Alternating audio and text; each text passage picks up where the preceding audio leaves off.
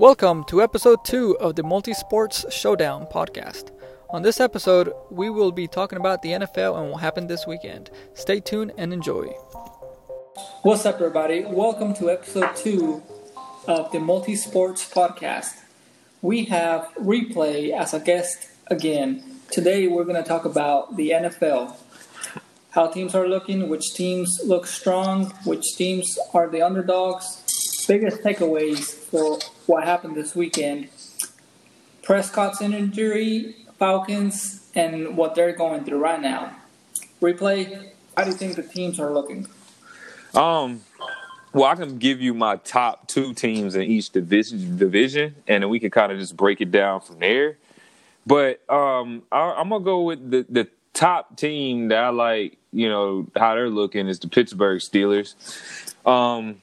The Pittsburgh Steelers, they've shown that their defense is pretty solid. They're ranked number 3 in overall defense, and they're ranked 15 on offense. But I wouldn't raise my eyebrow questioning why they're ranked 15, because most teams that are pretty good with a solid defense but have a decent offense, that shows that they're balanced. They can run the ball. They can pass the ball.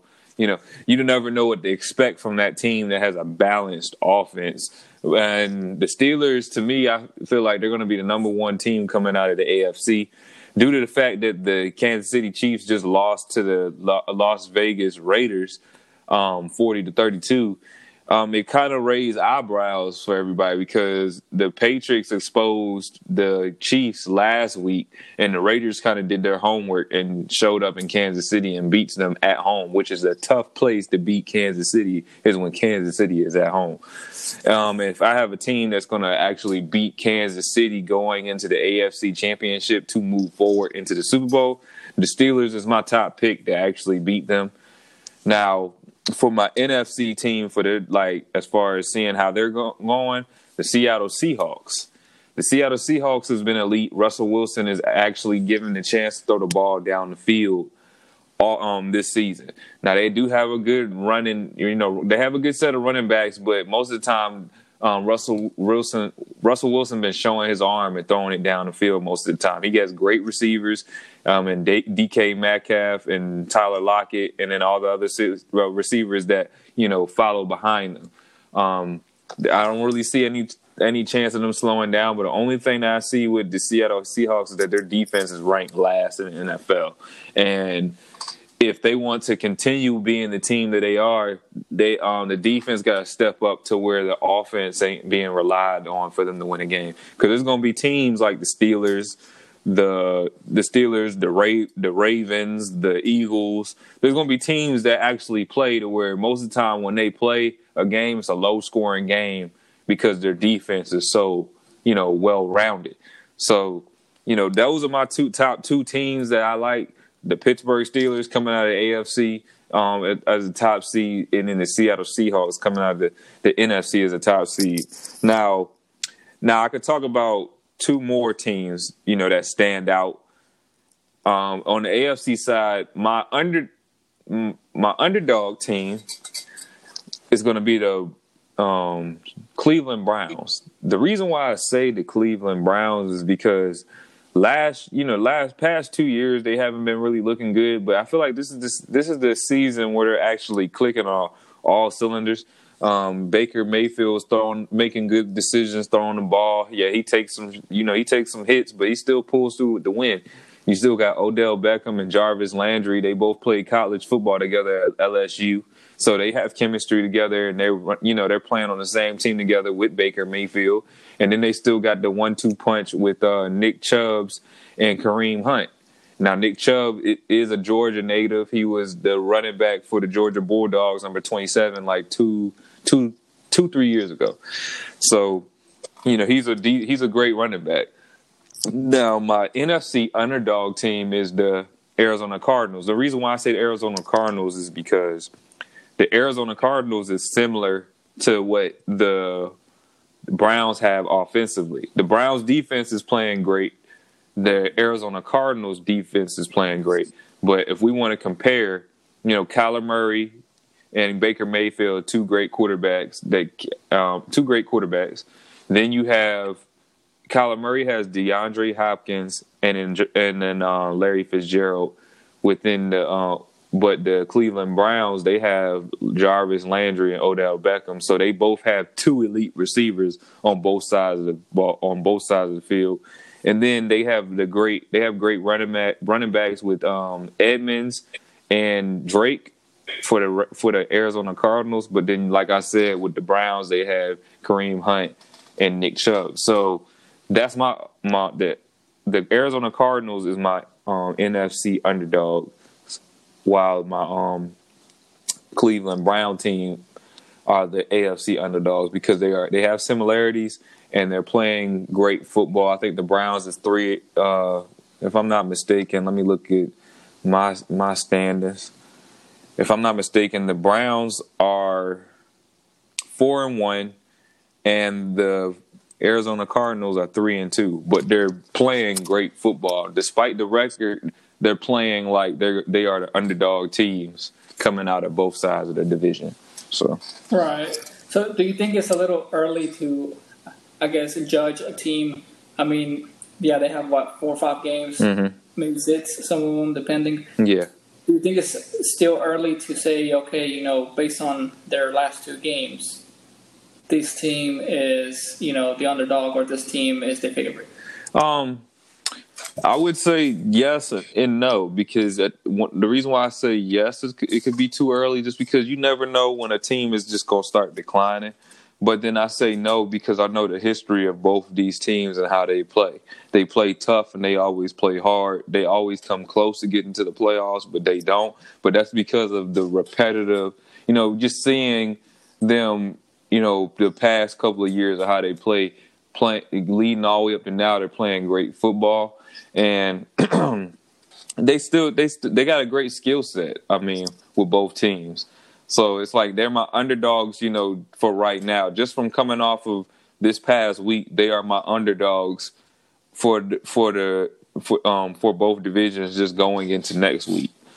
And then, as time go on, we'll see if they decline or not, because there may be a new underdog out there too.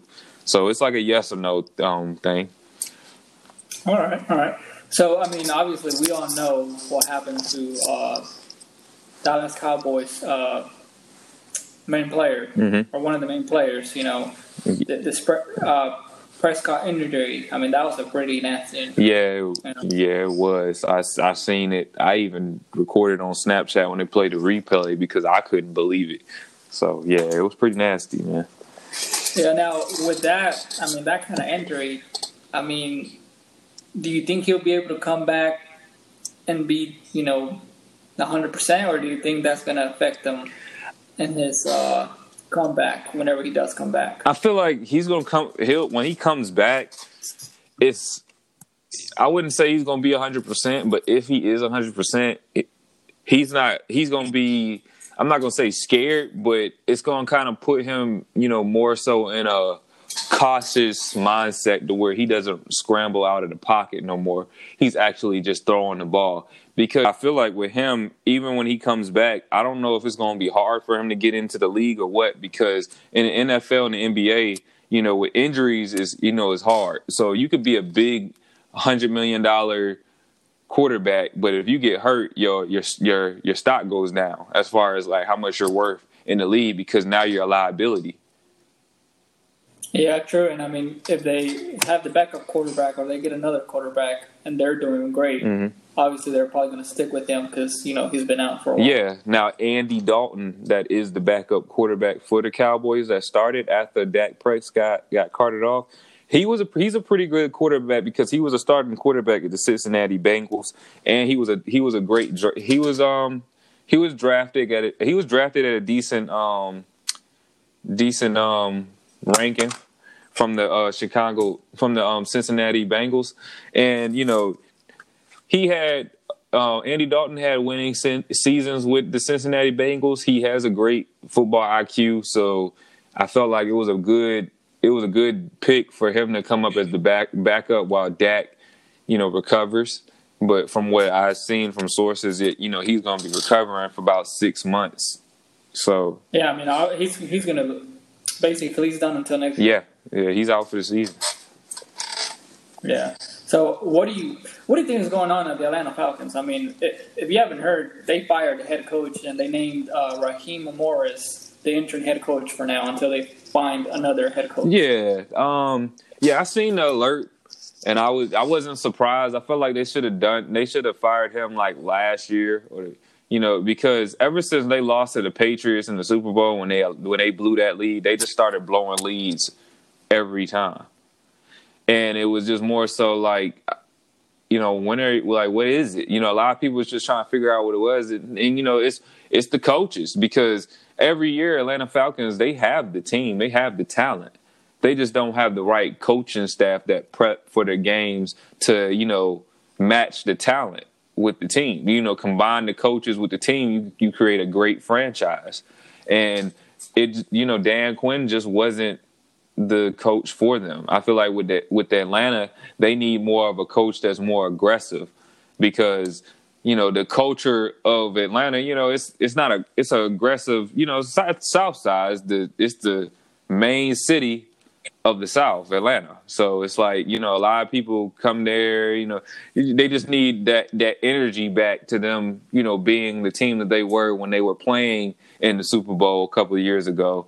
And they need an aggressive defense, and they have to be able to play aggressive on offense and making sure Matt Ryan don't get sacked all the time, because their offense, they're putting up the numbers as far as passing and running, but what's holding Atlanta back is their defense is not holding at all. Their offense is pretty good. They could be better, but their defense got to step it up, because they're like second to last, with the Seattle Seahawks being dead last in defense.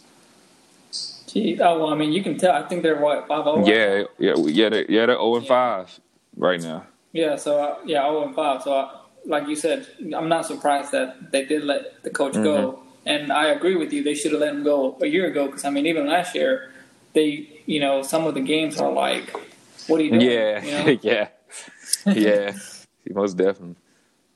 So it's just like, Atlanta, I mean, I'm a Patriots fan, so they're going to hate me a lot. But, I respect Atlanta, because Michael Vick, he's from my hometown, Newport News, Virginia, 757. Shout out to the 757 in Virginia. But I respected the Falcons ever since Michael Vick went there, was playing for the Falcons. And I have respect for them just for the fact that they, somebody from my area came there, and he's loved all over the place in Atlanta still to this day.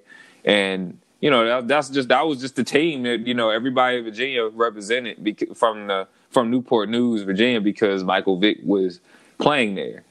And then when he went to Philly, they represented Philly, but I never seen a lot of people from Virginia that like different teams represent a team like the Atlanta Falcons, because you had somebody that's from your area play there. And they still, I have respect for the Falcons, but when they play against my team, I kind of lose respect. But it's just more so I would like to see the Falcons get back to where they were, like as far as being an elite team. Matt Ryan's a decent quarterback. They have a great running back in Todd Gurley that still has many more years of playing. You got more years out of him to actually do something.